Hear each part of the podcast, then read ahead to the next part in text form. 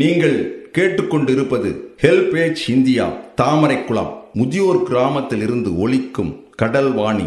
இந்த நிகழ்ச்சி மூத்த குடிமக்கள் தயாரித்து வழங்கும் அனுபவம். நிகழ்ச்சியை தொகுத்து வழங்குபவர்கள் national institute of social defence ministry of social justice and empowerment government of India மற்றும் மீடியா ஃபோர் கம்யூனிட்டி ஃபவுண்டேஷன் மேலும் ஹெல்பேஜ் இந்தியா கடலூர் ப்ராஜெக்ட் தலைவர் திரு வேணுகோபால் ராமலிங்கம் ஹெல்பேஜ் இந்தியா கடலூர் இயக்குனர் டாக்டர் திரு சத்யபாபு மற்றும் Kadalvani radio technical person Thiru Manojkumar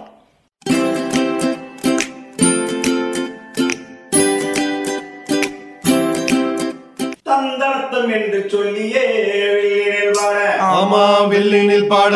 வந்துடுச்சு கடல் வாடியே வந்துருச்சு கடல் வாணியே நல்ல நல்ல கருத்துக்களா நாங்கள் தினமும் பாட. நாங்களும் தினமும் பாட. சொல்ல வந்த கருத்துக்களா நீங்கள் தினமும் கேட்க. நீங்களும் தினமும் கேட்க. வந்துடுச்சு கடல் வாடியே வந்துருச்சு கடல் வாணியே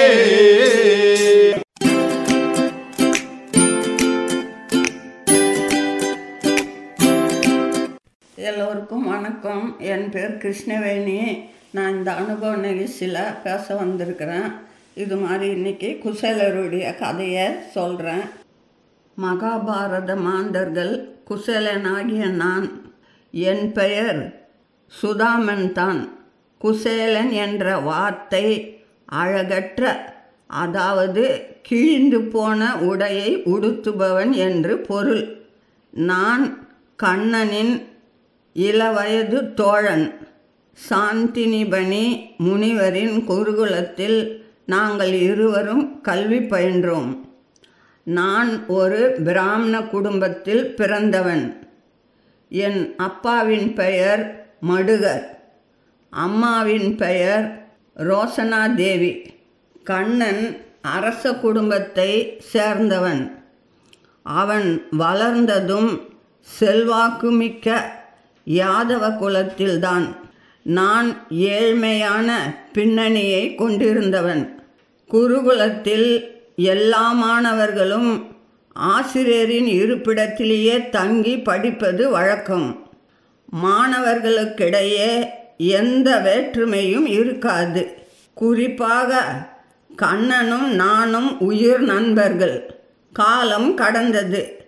குருகுல கல்வி முடிந்தது. கண்ணன் துவாரகைக்கு சென்றான். அங்கு மன்னனாக ஆட்சி புரிந்தான். அதே நேரம் என்னை முற்றிலும் துயரமான சூழல்தான் இருந்தது. என் மனைவியாக சுசிலை துயரமான சூழலிலும் குடும்பத்தை முடிந்த அளவுக்கு சிறப்பாக கொண்டு சென்றாள். ஆனால் குழந்தைகளுக்கு போதிய உணவை கூட அளிக்க முடியாத நிலை வந்ததும் அவள் உடைந்து போனாள். உங்கள் நண்பர் கண்ணனை சென்று பார்த்து வரலாமே அவர் உதவுவாரே என்று கூறினாள் சுசிலை. ஆனால் இளவயது நண்பனிடம் எந்த ஆதாயத்தையும் பெற எனக்கு மனம் இல்லாமல் போனது. ஒரு கட்டத்தில் சுசிலை நான் கண்ணனை சென்று பார்க்கிறேன்.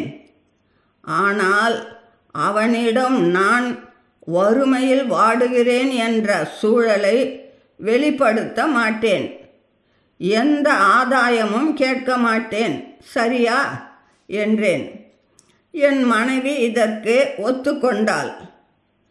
கண்ணன் என் நண்பன் என்றாலும் மன்னனும் கூட வெறும் கையோடு அவனை சென்று பார்க்க முடியுமா? என் மனைவி ஒரு வேட்டியில் அவளை கட்டி கொடுத்தாள். அவளிடம் முன்னொரு முறை கண்ணனுக்கு அவள் பிடிக்கும் என்பதை கூறியிருந்தேன். தவிர குடும்பம் இருந்த ஏழ்மையான சூழலில் அதை தவிர வேறு எதுவும் எடுத்துச் செல்லவும் முடியாமல் போனது. நான் கணக் நாள் கணக்கில் நடந்து துவாரகை அடைந்தேன். அங்கு மக்கள் எல்லோரும் இளமையுடனும் மகிழ்ச்சியுடனும் வாழ்வது தெரிந்தது. அரண்மனையை அடைந்ததும் வாயிற் காப்போன் என்னை தடுத்து நிறுத்தினான். நான் யார் என்று கேட்டான். கண்ணனின் இளவயது தோழன் நான். அவரை பார்க்க வந்திருக்கிறேன் என்று கூறினேன். என் தோற்றத்தை கண்ட அவன் இதை நம்ப மறுத்தான். நான் வந்ததை எப்படித்தான் உணர்ந்தானோ கண்ணனே வேக வேகமாக அரண்மனை அரண்மனை வாயிலுக்கு வந்தான். என்னை கட்டி கொண்டான். என் கைகளை பற்றியபடி அரண்மனைக்குள் அழைத்துச் சென்றான். கண்ணனின் மனைவி ருக்மணி என்னை மரியாதையுடன் வரவேற்றாள். எனக்கு ஆசனம் அளித்தனர். வெதுவெதுப்பான நீரினால் என் கால்களை கழுவினர். எனக்கு நெகிழ்ச்சியில் கண்ணீரே வந்துவிட்டது. பின் அருண்சுவை உணவு வழங்கினர். வீட்டில் குழந்தைகள் பசியுடன் இருக்க எனக்கு விருந்தா? அதை மறுக்க தோன்றியது. ஆனால் ஒரு புறம் நண்பனின் வற்புறுத்தல் மறுபுறம் மறுத்தால் அதற்கான காரணத்தை கூற வேண்டுமே என்ற தவிப்பு இரண்டுமாக சேர்ந்து என்னை அந்த விருந்தை உட்கொள்ள செய்தது. இருவரும் எங்கள் சிறுவயது நாட்களை பற்றி பேசியபடியே உற்சாகம் கொண்டோம். பின்னர் நெடுந்தூரம் நடந்து வந்திருக்கிறார். அவர் ஓய்வெடுத்து கொள்ளட்டுமே என்றாள் ருக்மணி. தாராளமாக ஓய்வெடுத்து கொள்ளட்டும். அதற்கு முன்னால் எனக்காக தன் வேட்டியில் எதையோ மூட்டை கட்டிக்கொண்டு வந்திருக்கிறான் குசேலன். அதை முதலில் எனக்கு கொடுக்கட்டும் என்றான் கண்ணன் புன்னகையுடன். எனக்கு அவமானமாக இருந்தது. இப்படி ஒரு செல்வத்தில் திளைக்கும் கண்ணனுக்கு நான் கொண்டு வந்த அற்பமான அவளை எப்படி அழிப்பது என்றாலும் கண்ணன் உரிமையுடன் அந்த மூட்டையை பறித்து முடிச்சை அவிழ்த்தான். அவளை பார்த்ததும் அவன் முகத்தில் அப்படி ஒரு மகிழ்ச்சி ஒரு பிடி அவளை சாப்பிட்டான். இரண்டாவது பிடி அவளை எடுத்தபோது போதுமே குசலருக்கு தேவையான எல்லாம் கிடைத்துவிட்டது என்றாள். இது எனக்கு குழப்பத்தை தந்தது. எனக்களித்த அருஞ்சுவை விருந்தில் காரணமாக எனக்கு எல்லாமே கிடைத்து விட்டதாக இவள் நினைத்து கொண்டிருக்கிறாள். என் குடும்பத்தை பற்றி இவர்களிடம் எதை கூறுவது எப்படி கூறுவது? அன்று அரண்மனையில் ஓய்வெடுத்து கொண்டு அடுத்த நாள் என் வீட்டுக்கு கிளம்பினேன். கண்ணனிடம் ஆதாயம் கேட்க முடியாவிட்டால் என்ன? அவனை சந்தித்ததே என்னை ஆனந்தம் கொள்ள வைத்தது. என் வீட்டை அடைந்தபோது அதிர்ச்சி உண்டானது. குடிசையாக இருந்த வீடு அரண்மனை போல தோற்றமளித்தது. என் குழந்தைகள் எல்லாம் அப்பா அப்பா என்று ஓடி வந்தனர். அவர்கள் விலை உயர்ந்த உடைகளை அணிந்திருந்தனர். வீட்டுக்குள் நுழைந்ததும் சுசிலை மகிழ்ச்சியுடன் வரவேற்றாள். அவள் ஒரு ராணி போல தோற்றமளித்தாள். நீங்கள் கண்ணனிடம் என்ன கேட்டீர்கள்? அவர் இவ்வளவு வசதிகளை நமக்கு செய்து கொடுத்து விட்டாரே என்று நெகிழ்ந்தாள் சுசிலை. நான் எதையும் நான் எதை கேட்டேன்? கேட்காமல் அளித்தவன் அல்லவா கண்ணன்? அவனல்லவா நட்புக்கு எடுத்துக்காட்டு என்றார். நிகழ்ச்சியை தொடர்ந்து கேட்பதற்கு முன் மூத்த குடிமக்கள் அதாவது சீனியர் சிட்டிசனின் உதவிக்கான டோல் ஃப்ரீ ஹெல்ப்லைன் என்னை நோட் பண்ணிக்கோங்க. ஒன்று நான்கு ஐந்து ஆறு ஏழு.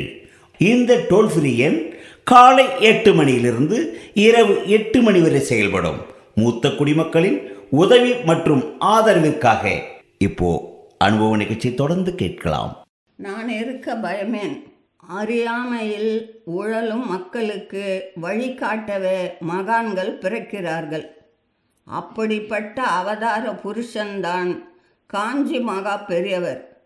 அவரது பக்தர்களில் ஒருவர் முனைவர். S O Ramakrishnan. சிதம்பரத்தில் இவர் இருந்தபோது காஞ்சி மகா பெரியவர் அங்கு முகாமிட்டிருந்தார்.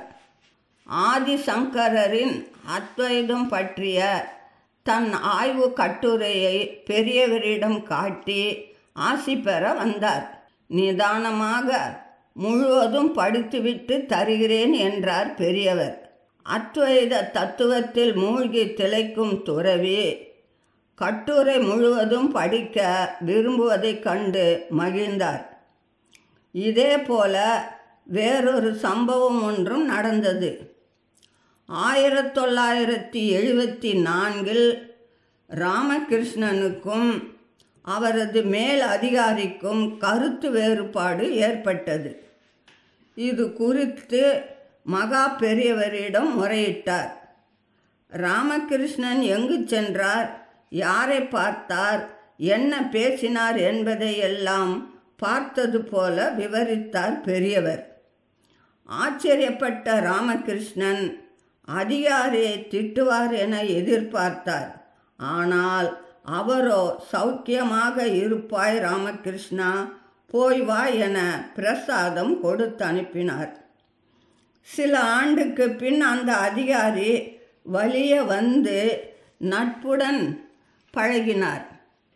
ராமகிருஷ்ணனும் அதை ஏற்றதோடு தவறு செய்தவரிடமும் அன்பு காட்ட வேண்டும் என மகா பெரியவர் தனக்குள் இருந்து உணர்த்தியதாக தெரிவித்தார்.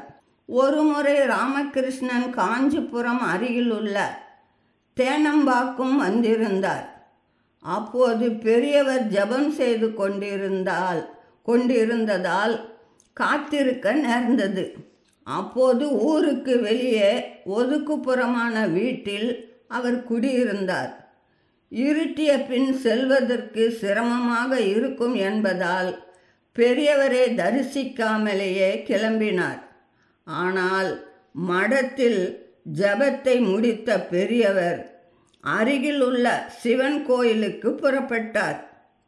ஹரிக்கன் விளக்குடன் சீடர்களும் பின்தொடர்ந்தனர். காஞ்சி வரதராஜர் கோயில் மாடவீதி வந்தது.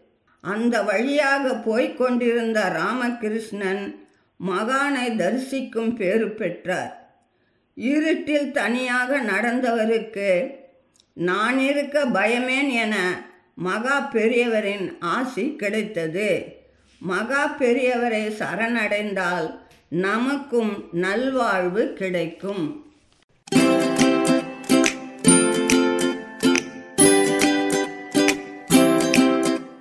நேர்களே இந்த அனுபவ நிகழ்ச்சி இத்துடன் நிறைவு பெறுகிறது. உங்களிடம் இருந்து விடைபெறுவதற்கு முன் மூத்த குடிமக்களின் அதாவது சீனியர் சிட்டிசனின் உதவிக்கான டோல் ஃப்ரீ ஹெல்ப்லைன் எண்ணை உங்களுக்கு ஞாபகப்படுத்துகின்றேன்.